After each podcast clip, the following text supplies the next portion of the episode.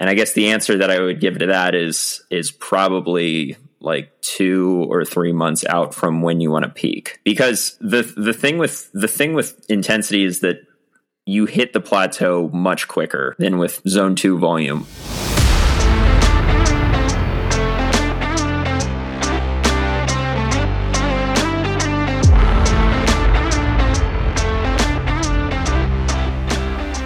Hello, everyone. Welcome back to the Matchbox Podcast powered by Ignition Coach Co. I'm your host, Adam Saban, and today we're talking Grand Fondos, Masters training camps, how to execute base training without access to a bike, and when in your season should you start high intensity interval training. Today's show is also brought to you by Flow Formulas. If you haven't yet tried any of their endurance sport specific formulated nutrition products, then head over to flowformulas.com today and use the discount code Ignition Podcast for 10% off your next order.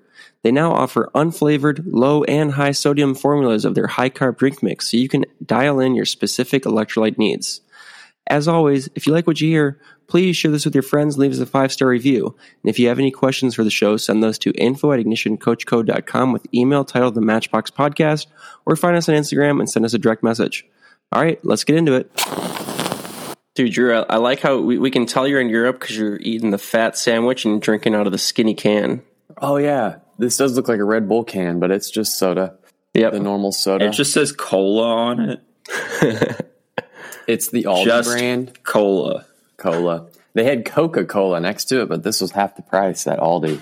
And you know what they call carbs here? I thought this was awesome.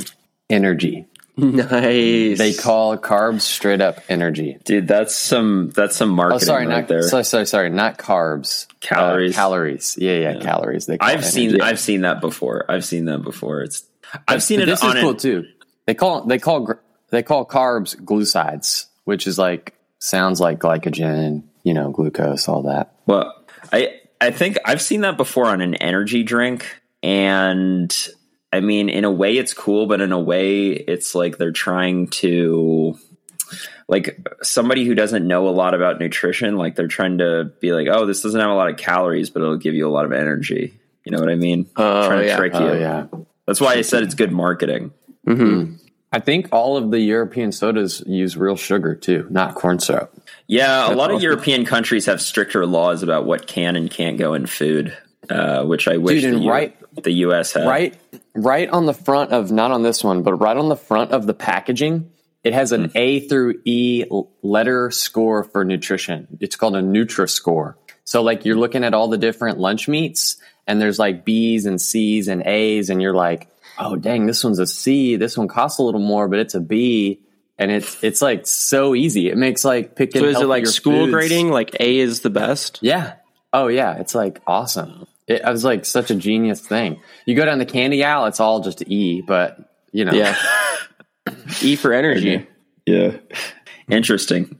Um, okay. Um, should, we, should we dive into it? We got a few listener questions we're going to get to today. Yeah, let's do it.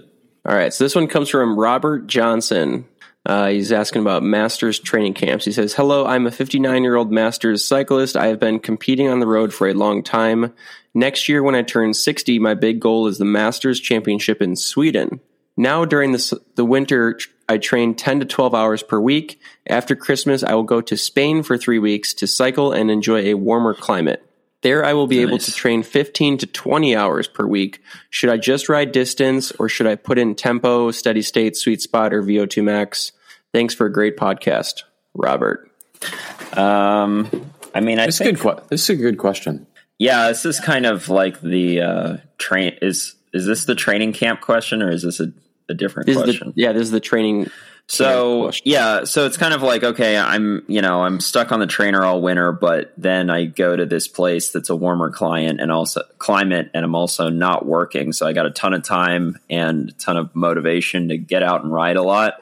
Um, I think that there is a danger, especially how long is this guy going to be there? Three weeks. Three weeks. Yep. Yeah, that's a long time. I mean, most people when they do this, it's like a week, and Yeah. you know, you can only get so overtrained in one week. But three weeks, I think there is a real danger of overtraining. Just like you know, you want to make the most of your trip, and you want to you want to ride a lot. Um, and you know, you can do fifteen to twenty hours per week, which is a lot more hours than you're currently doing.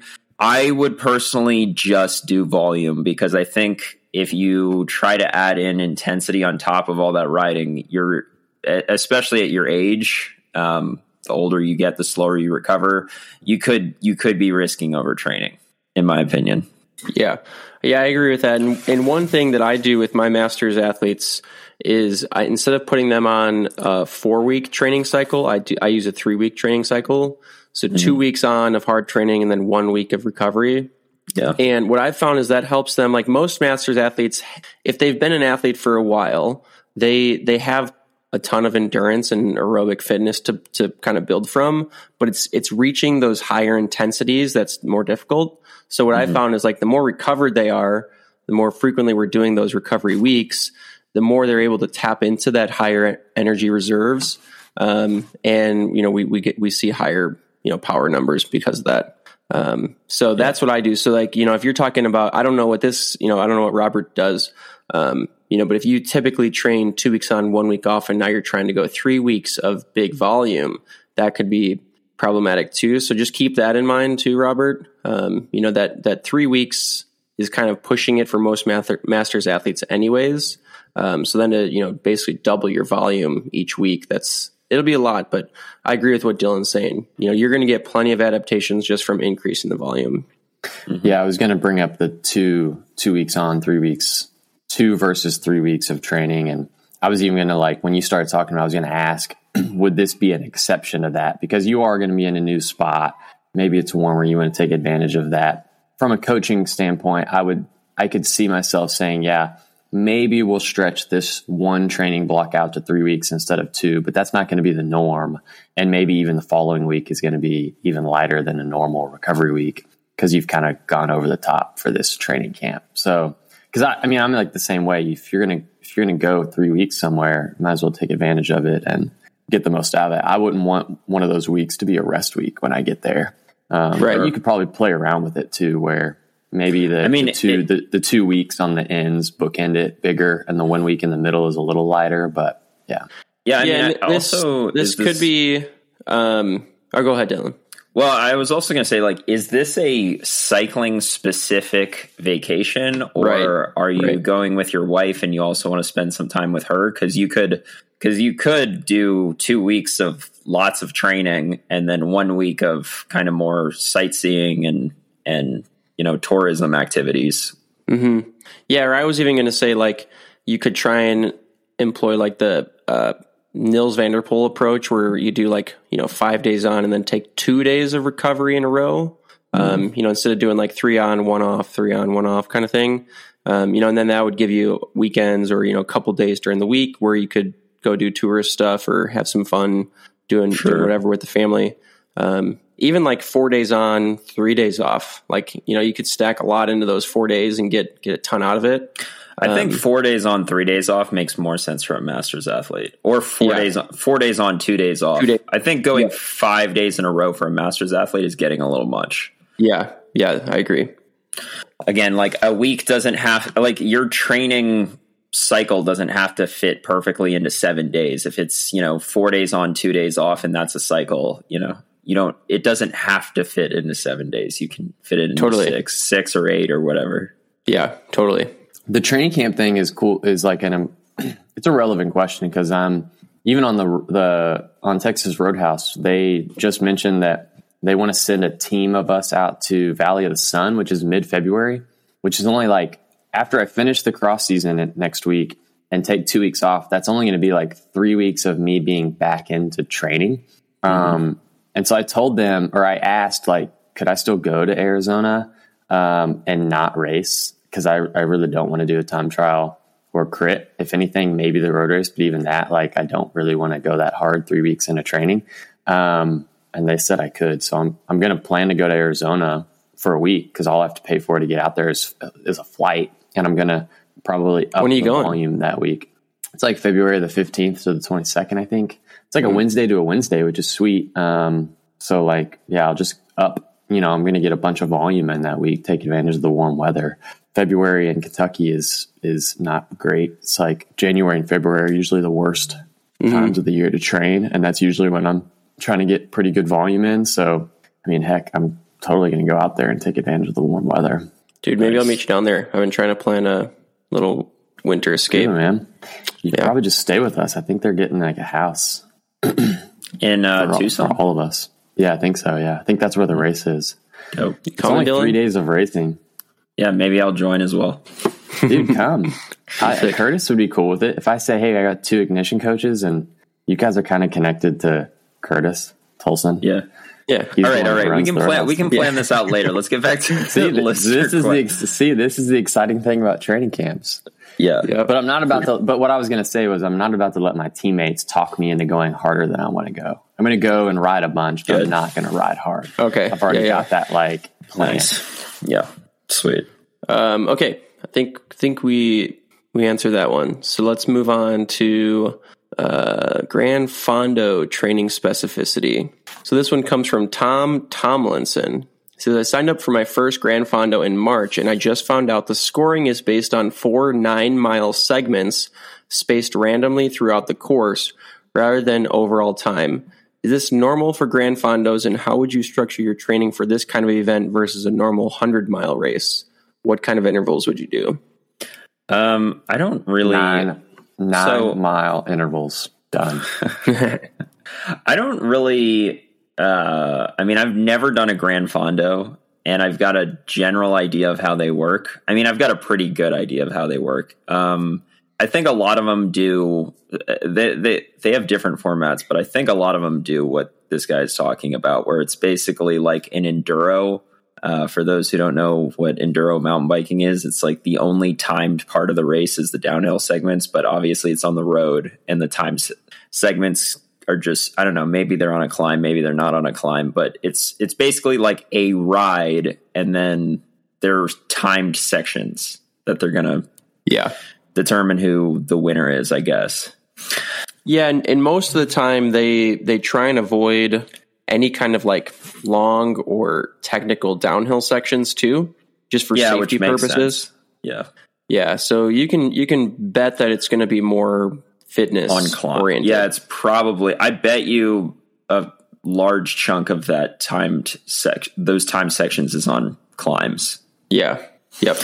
Um, I so would. He figure, says they're they're randomly spaced. So I think he said there was four of them. Um, okay. Yeah, four nine mile segments. So that's 36 miles out of a 100 mile race is going to be timed at gotcha. random intervals. Interesting. Okay. Um, I would I would figure out whether these are uphill segments or flat segments. Maybe it's a combination of the two because I think that's important. But um, I mean, you could. I, I think that training for this wouldn't be that dissimilar from training for a long road race because even though the entire thing is timed in a road race. A, a, road race effort could actually be similar to this in that a you know a vast majority of the race you're kind of just cruising, you're not on the gas, and then you're on the gas really hard when you need to be, like going up a you know a final climb or trying to make the break or whatever. Um, so even even though in a road race the whole thing is timed and the person to cross the finish line with the shortest amount of time at the end is the winner versus this is like four separate time trials over the course of one ride, the effort may not actually be that different. Um, so how do you train for that? I mean, when I design race specific efforts for a race like this, I usually combine a long ride and intervals into one ride. And a lot of times I'll do uh, a chunk of the intervals at the beginning of the ride, ride at endurance pace for a while, and then do a chunk of the intervals at the end of the ride. Um, and yeah. and long long ride is all relative. Like it's relative to your fitness level. So for some people, two hours is a long ride. For some people, seven hours is a long ride. Um, you kind of you know you kind of determine what your weekly hours are, and this is going to be a hundred mile race. So we're talking about what a you know five to five six hour day probably. Um, so I mean, you you may want to do a four to five hour ride where you've got got some you know threshold intervals at the beginning and some threshold intervals at the end, or maybe even maybe even mix up the intensity a little bit, like VO2 max intervals at the beginning, threshold intervals at the end, that sort of thing. Yeah. What do you so, think about this workout? I did this a couple times last year in preparation for Pro Road Nats, which is similar. It was like we were chilling for seven miles and going really hard for one mile. So but the one or the one or two miles that we were going really hard was all uphill. So it was probably like a seven minute effort or something like that. I was doing, I did this, there's a 20 mile loop or a 20 minute loop by my house and I was doing it and it, and it has a, an uphill, across, and then a downhill. And the uphill is roughly five minutes. And so I'd go VO2 up the uphill and tempo the whole way, like low tempo. So like, I think I was at like 80% of FTP for the whole rest of it, except for the downhill, I'd recover. So like three minutes of recovery. And I did that for like four hours straight. So it was like, it's kind of like, you know, we always, always talk about like that sweet spot. It's kind of like a sweet spot, but with VO2 sprinkled in.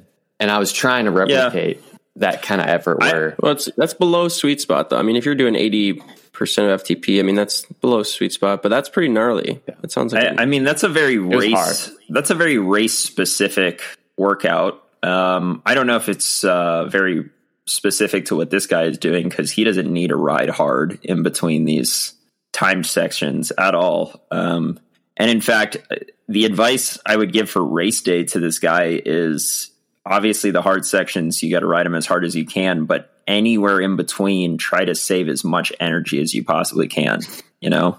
Yeah, with with the caveat that if there are timed sections that aren't just straight uphill, then drafting will be, you know, beneficial. So True. being with a faster group on some of those sections might be beneficial. But if you know you're getting to an uphill section, then yeah, I would go super easy. Mm-hmm. Well, the reason I was doing tempo in between was because I was, I don't know, the, the whole workout is one of my favorite workouts that I did last year. I just felt like it was like one of the biggest fitness gaining workouts that I did all year. I just felt like it was like made a huge jump in fitness from that one workout. But same yeah, thing. I mean, though, it's like very it's very specific to the race that you're training for. You know. Yeah. Mm-hmm. Yeah. I don't think it's like if your if your goal was to raise your power at VO2 max, I don't think it's the best workout for that because you're effectively, you know, um, decreasing the uh, the quality of your VO2 max part of that workout. Um, I would say just just you know recovery pace in between VO2 max intervals would be the best for that. But what you were training for, which was pro road nationals, that's a very race specific workout. You know, yeah. So so so let, you know, last thing here. So you know, he's doing nine mile segments. So let's say that's anywhere from twenty five to thirty five minutes, probably, depending on you know grade and stuff. Um, so he's probably going to be riding those at like low threshold, high tempo mm-hmm. kind of effort. So do you think he should focus on like with that with those big long efforts, you know, or even even just some of his intervals leading up to it? Um, which energy system you think? I mean, he's only got he's got two months basically to to train for it. Which energy system do you think would be most beneficial to kind of beef up before then? Yeah, he probably needs to focus on threshold. Uh, I assume that most of those efforts are going to be at threshold. Maybe, hopefully, yeah, yeah, maybe a little bit lower than threshold. So maybe if you want to focus on thre- efforts at threshold and efforts at uh, sweet spot for nine. Oh, I'm thinking nine minute. He said nine mile. Yeah, nine, nine mile. Mm, so that's, that's interesting roughly, that they're all gonna, exactly nine miles. So it's going to yeah. be about 30, 30 minutes. Yeah. Well, if it's on a climb, it could be longer than 30 Could minutes. be longer. Yeah. Yeah, that does change things. Yeah. Maybe some over unders. Okay. Some what? Over unders? That's always like a part of my threshold training. Yeah, I mean, that could be good. Just like preparation for if you don't recognize surges and stuff in the group. Mm-hmm. Yeah, because you, you might not be able to keep it super steady, constant power throughout the whole climb or segment or whatever, especially if they're rollers. Yeah. Cool. Uh, okay, so moving on. Uh, let's see. This one I think comes from uh, Drew. You said this is one of your athletes with the how Chad early. McConley. Yep. So Chad M. I, what's his last name? McConley. Okay. Yeah, that's right. Um, how do I improve my weakness while also staying on a periodized, periodized training at, uh, training plan, especially if my weakness is high intensity efforts? How early should I start those high intensity efforts? Okay, so by high intensity efforts, is he talking about efforts above VO2 max or VO2 max and above? So this was pretty specific to cyclocross. That's his his main thing. And in spe- specific to cyclocross, he said every time he had to get off and run, it was like his heart rate spiked. But he also said anytime there's like a steep hill, like he used the example of at Jingle Cross, you've got Krumpit, um, and then you've also got a big climb. And on both of those efforts, every lap, he just felt like he couldn't recover from those efforts. And Jingle Cross gotcha. was in October, so to to to train that, all I'm thinking is, well, we probably need to put more real high intensity efforts like that in your training. But usually I don't do really high intensity efforts like that until later in a periodized training plan. So me and him were going back and forth on what's the best way to attack that. And I was like, ah, oh, maybe we should talk about it on here. Sweet. Cool. Well, so what I'll say is that I, I, did a video last year about around this time about maintenance intensity in the off season and the base season.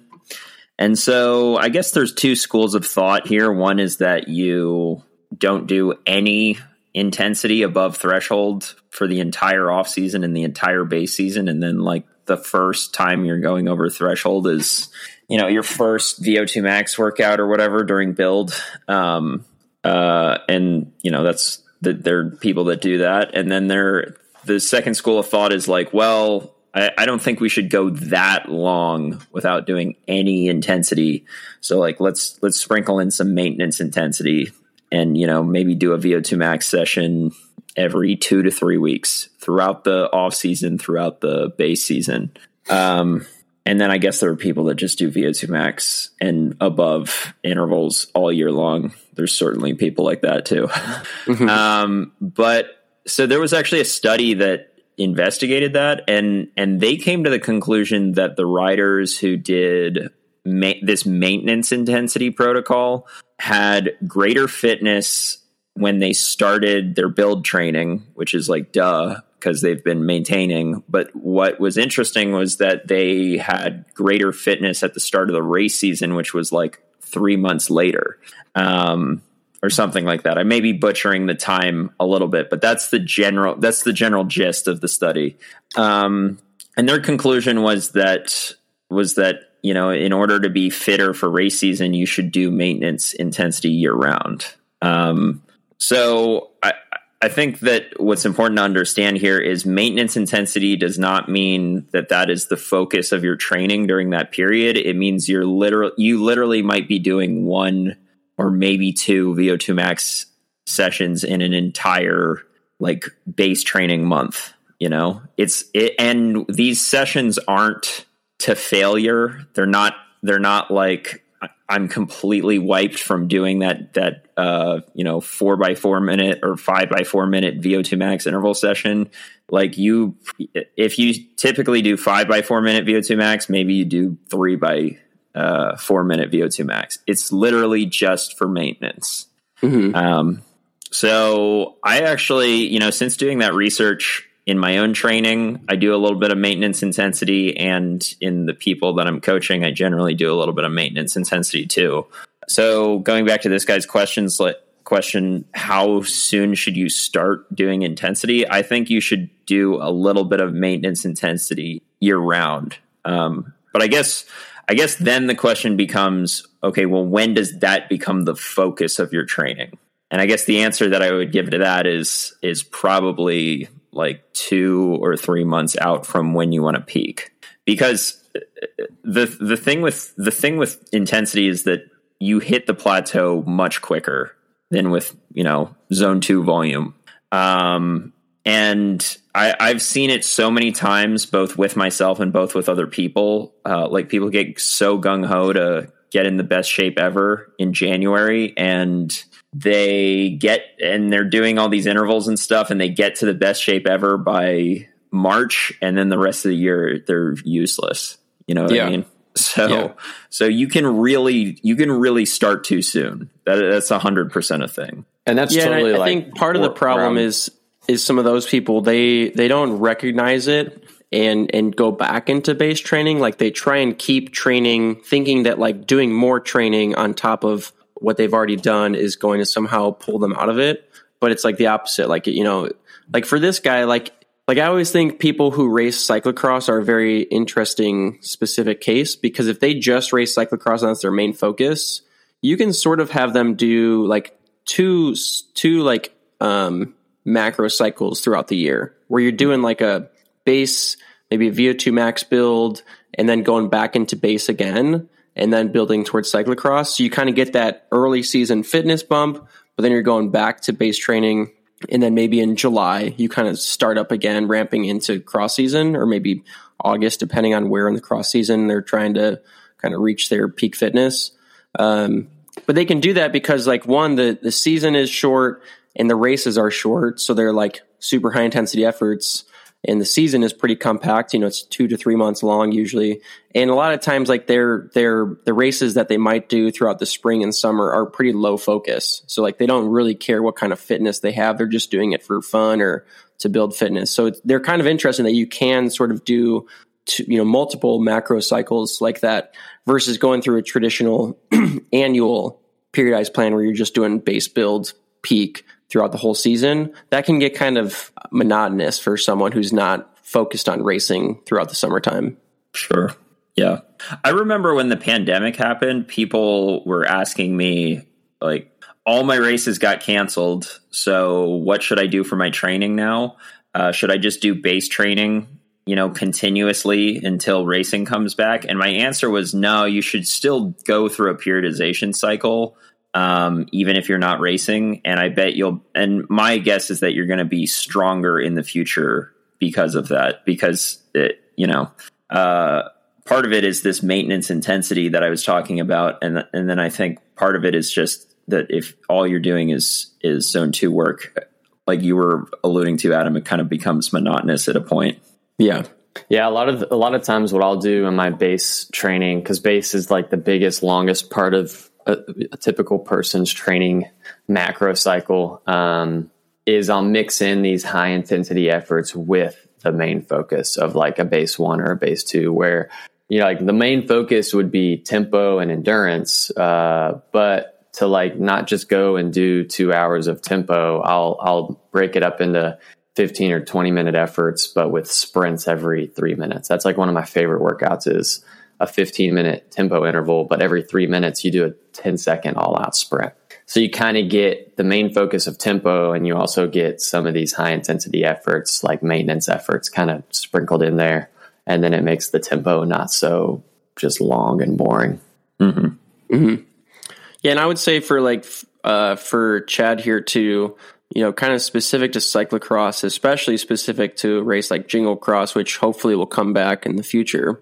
Um, you know, you've got like a, I don't know, Drew, what is it, like 45 second hill that you climb up, that you run up? Yeah, running. Yeah, Krumpit. Yeah. yeah. It's probably like so, a 30 second run. You know, so a lot of people, what they'll do, and I'm sure, Drew, you're not having him do this, but a lot of people who are training for cyclocross, like they'll just go out and go for like a 20 minute run. And that's their like cross training, like, oh, I got to get into running shape. It's like, you don't need to be good at running like a 5K. Like that's not what we're trying to do for cyclocross specific running training. Like you need to get good at like powerful running strides, especially like with your bike. Um, not saying you like have to go do hill repeats with your bike all the time, but it's probably good practice. Um, having that extra 20 pounds on your back makes a big difference and technique and everything and form, you know, w- while you're running with that bike makes it, makes a difference. So like, don't let Krumpit be the first time you're exposed to high intensity hill repeats with a bike. You know, like make sure you sprinkle that into your training beforehand. I, I haven't coached a cyclocross racer in quite a while, but uh, back when I was coaching cyclocross racers, one workout that I would throw in is it's kind of like 30 30s, but I would have them do it on a grass hill that takes roughly 30 seconds to climb. And I would have them do 30 seconds all out on the bike, turn around, ride down the hill, and then when they get to the bottom, get off their bike and run up the hill, get to the top, get back on their bike, ride down, then ride up. So you're alternating between riding up and running up. Yep. Yeah, I've got the same same workout in my uh, in my library that I use for my cyclocross athletes, and it's great. Mm-hmm. When I was younger, uh, a lot of people love to like practice running barriers, which like sure that's it's good it's like it's good to practice like getting on and off your bike and stuff and like you know i guess running over barriers but like you're going to get way more out of something like this where you're like actually having to you know do a high intensity effort yeah when i was younger and didn't realize how ex- expensive cycling shoes were. I would uh, on every climb around my house when I would go out and just kind of before I probably did like periodized training as well. I would go out and just do these long rides where I would just hill jack every every every hill. And sometimes during the cross season, I would just get off and, and start running up the random paved hill. Like I'd go hard for a minute and then get off and run really hard for 15 seconds and jump back on and do a full cross remount and back to climbing. And I'd do that like five times up every on hill. pavement. On pavement. Yeah. Oh god. okay. wow. Take precaution if you if you employ that one, I guess. Yeah, I don't recommend that. Just do it on grass. Um, okay, so last one here for this episode. So this one comes from Nick. Uh, he says, due to circumstances, I, I will be traveling around the globe without a bike for a sig- significant amount of time. I'll probably get back to steady riding during mid spring or early summer. It's the base season now, and I have a lot of opportunity to run. I also like running. So, what is your advice for staying in shape or getting into shape, keeping in mind that bike racing is my priority? Is getting into the gym plus a lot of long, slow running, thinking two to four hours, a good strategy? Bro, this is a good question. I've been I've been thinking about this because related to his question, uh, last year I was training for a 50k run. So I was doing at this time last year, or roughly this time in January and February of, of, of last year. It is January. I was thinking it's December. I was doing intervals running. I wasn't doing all I was doing on my bike was endurance miles. And then everything I was doing running was like really high intensity and I was doing the gym. So I'm, I'm wondering like the basic, so this is another question in his question. Um, but I wonder if there's something to doing really hard running intervals during the base season because that's when we do our really hard lifting and like lifting sessions. Um, so I wonder if there's something to that, like doing really hard running workouts when your intensity on the bike is really low. And then once, and then, you know, and then slowly, eventually I just stopped. Like after that 50K, I stopped running. But you'd think like, oh, that's terrible because then you're doing way too much high intensity in January, February. But last year I had like the best crit season, road season that I've ever had from that training approach. So I'm like, I would I would advise against advising cyclists to do hard running intervals. I think that's a bad idea. I, knew you were That's, gonna think that is a that's a good way to because if you tell like a cyclist who hardly runs, like they only run in the off season, you're you're different because you run more often and you are training for a running race. Um, but if you tell a cyclist who does cycling races, who runs occasionally to do high intensity intervals running, that's like asking for knee problems or shin splints or whatever. Fair enough. Have you ever done a track workout, like a workout on a high school Dude, I track? used to- like it's, Yeah, I used to I used to run track and cross country in high school. I never did until last winter, and Yeah. uh, it's like doing workouts. I'd only ever my experience with intervals had only ever been on the bike. So to do intervals on a track running was like this whole new experience that I was like, dang, this is fun. Like this sucks in a whole new way, and it was exciting. maybe that was a part of it, but I loved it. I was actually like, I'm thinking like right now, like, should I, I don't Be think I'm going to do that. I don't think I'm going to do, oh, I've thought that so much, but I don't think I'm going to do the, I don't think I'm going to do the double this year, unfortunately, because I want to, Yeah. I want to really beat Dylan in the bike race. Mm. Um, not have an excuse for him beating me, you know, like running a 50K the day before. It'd be sweet if I could run a 50K and still beat Dylan, but that's probably not going to happen.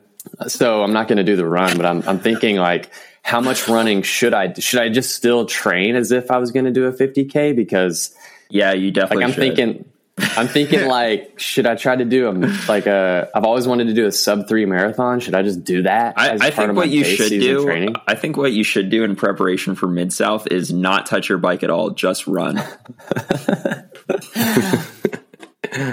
Uh, dude, I, like last year, I did a whole video on my training for the Mid South last year on YouTube. But a part of like what the big benefit of training for that race did for me was it increased my overall volume. And if you looked at my cycling volume, it, it decreased, but my overall training volume increased by like 15% or something last January Yeah. and February.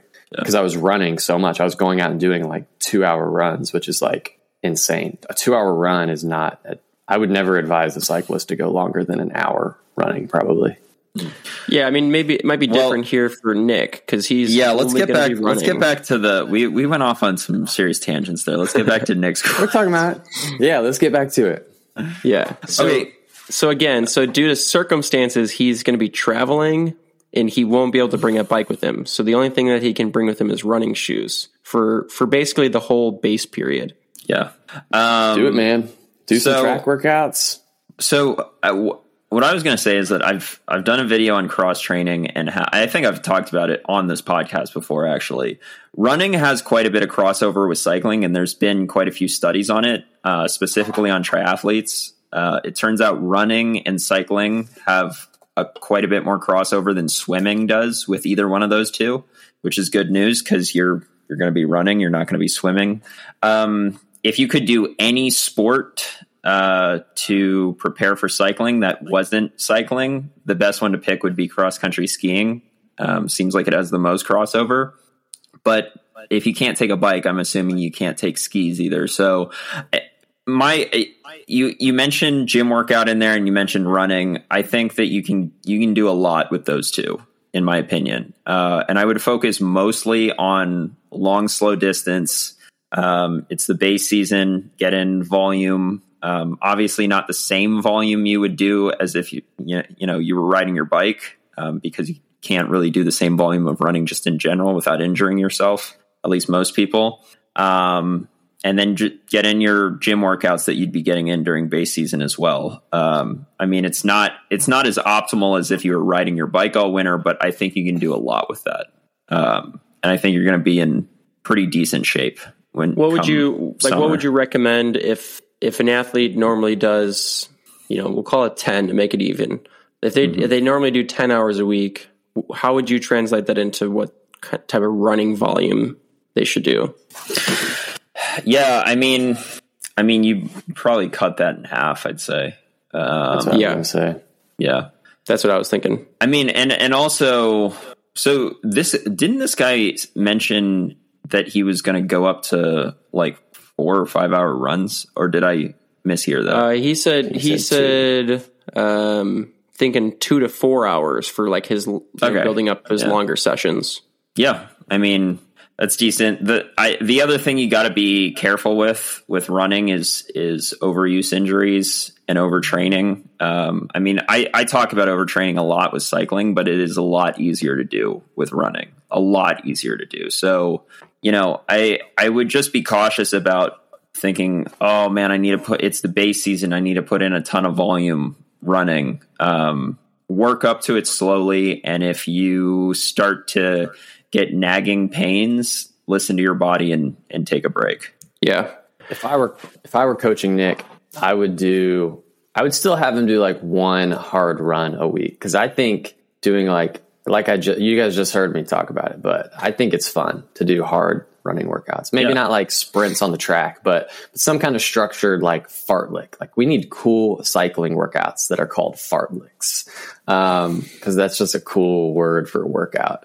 Um, but and I probably wouldn't have him do longer than two hours because I think yeah, if you go over two hours running, I feel like you're you're really going to be pushing the limit on on an injury, an overuse injury, just because it is so much rougher. But even if you Yeah, I mean, unless up- unless you know, I mean, just- may, maybe he's doing like a you know three or four hour trail run, which like a lot Yeah, of, a a three- lot of times bad, with a yeah. trail run is like there's like hiking involved and scrambling and stuff like that. like if it's a three to four hour trail run at endurance pace, like if you're if you're a proficient runner, that's that's not a huge deal. Yeah. Um, we also don't know this guy's running history. We don't know like if this guy has been running since he was 15 years old and you know ran you know cross country in college or something or if he's like literally just a cyclist and he's like well I can't ride my bike so I guess I'll run Right. now. Yeah, I know? mean, he says he likes running, but he doesn't give any any running history. I'm guessing if he's planning on building up two to four hour runs, he kind of knows what that feels like. If not, Hopefully. uh, yeah, yeah, Nick, then you're in for a rude awakening because a two to four hour run can be pretty gnarly. You guys ever not used to ran? I had, I had never run for two hours until last year, and it's like a whole nother experience. Like, Yeah. it's not, it's not even. I trained for a marathon riding. like like five no, it was maybe like seven years ago or something like that. And the longest run I got up to was uh, 18 miles. Did you, you run, ran a did you actually run the marathon? No, What? we we we Why not? Uh, A- Allie ended up like getting in, uh, injured or sick or something like that, so we we didn't end up getting to do the marathon. Yeah. I gotcha. Well, one thing that's, that runners do that, that a lot of cyclists don't do is they do the, the two a day. Um, Two days, I was where gonna- they yeah. yeah. where they run. Yeah. Uh, if you if you read about any top runner, specifically Most marathon most runners, endurance sports, for that matter, other than cycling, yeah, do two a yeah, day. good point. But Yeah, um, I mean, Dylan, you've talked about that. You, you've you've done Yeah. videos on it or whatever. I mean, part of it is like cycling is one of the unique sports where you can do five plus hour sessions without risking injury or anything. I think there's really I think there's really two aspects to why elite level cyclists do one a day generally and all other endurance sports do two a day. The first is that you can ride for 5 hours on your bike uh, pretty regularly without injuring yourself unlike most other endurance sports. And the second factor is that a, a lot of you know like road racing the races are 5 hours. So you need to be used to racing for that long. sure. Uh, whereas, you know, I mean, marathon a marathon run, which is considered a really long running race, takes takes elite level runners two to two and a half hours. You know, in in bike racing, that's a relatively short race. Yeah, yeah, and, and and exactly to that point, if you if you track uh, like elite level ultra runners who are running, you know, fifty to three hundred mile races, most of them actually do their do long single sessions, not two a days. It really is like a marathon and below that that you see the the two a days being super prominent. And it's for that you know for that second reason there. Yeah, and this isn't so. This is this is kind of getting off topic, but um, you know, polarized training is sometimes called uh, 80 uh, 80 20 training. You know, eighty percent of your of your training sessions are low intensity, twenty percent are high intensity, and so polarized by my boy Fitzgerald. what? No, dude, polarized. But His whole his whole his whole coaching no his whole coaching philosophy is called 80-20 running. does doesn't he have a book on it? Yeah, 80-20. Yeah. So polarized and 80 20 are kind of like interchangeable terms, right? Um, so when you think about 80 20, you're like, okay, if 80% of sessions are low intensity, 20% are high intensity, that means I'm only doing two high intensity sessions every 10 days, not every seven days, every 10 days. But what I think what you got to realize is that most elite level endurance athletes are doing probably 10 sessions in one week, uh, not every 10 days, whereas cyclists are a little bit different. Um, and so they will probably be doing two high intensity sessions in one week, uh, even though they had 10 sessions in that week versus versus a cyclist might only have six training sessions in one week, but they've got two, you know, two high intensity workouts in there. I would still consider that 80 20, even though, you know, two out of six sessions is not, doesn't on paper sound like it's 80%, 20%, if that makes Right. sense. Yeah, that's a really good point. Um, so, Sweet. so basically, Nick, if you're interested in running all base season, reach out to Drew and maybe he'll coach you through it. I, I think that last point. I think that last point was actually good, though. Uh, if you want to up the volume, you may want to consider doing two a days as opposed to doing one super long session.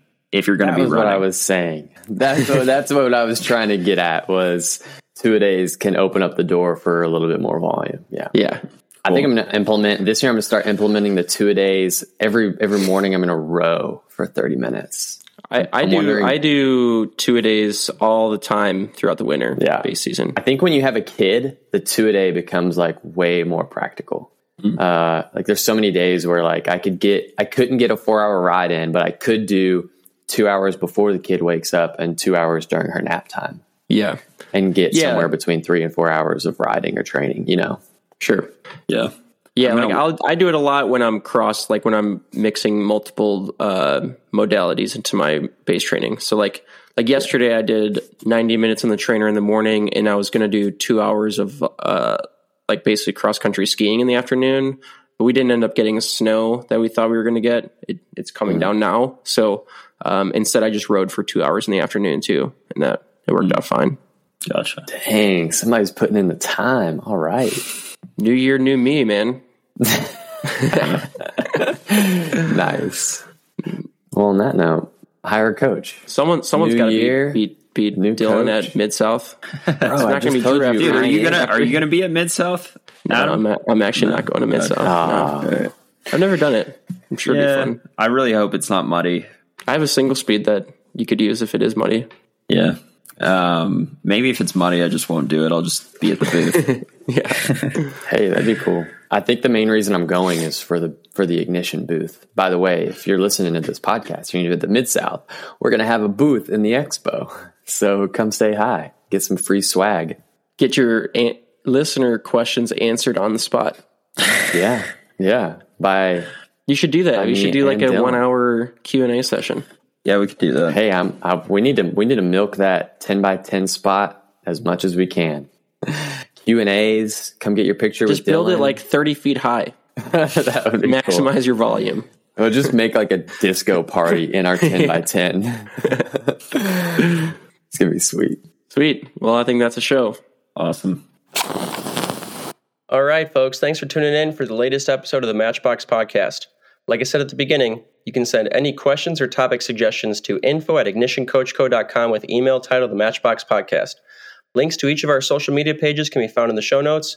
Tune in next week for another endurance training related discussion and learn about how you can find that extra match for your next big event. Catch y'all soon. Let's go!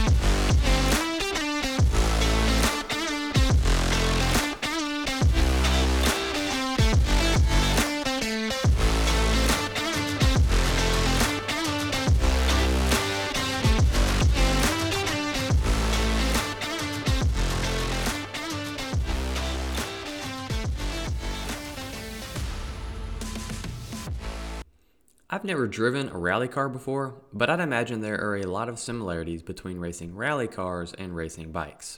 Both involve speed, skill, and suspense. But one big difference is the navigator. The navigator's job is to communicate with the driver what turns are coming up, the severity of those turns, and any obstacles to look out for on course. With the help of the navigator, the driver goes faster. As athletes, we too need a navigator. This is where the coach comes into the picture. Like the navigator, the coach helps guide the athlete along the right path. When it's all said and done, the coach helps the athlete go faster. To take the analogy one step further, I'd bet the best navigators are those who used to drive themselves. Because of their own experience behind the wheel, they're better equipped to help the driver. This is what Ignition Coach Co. is all about.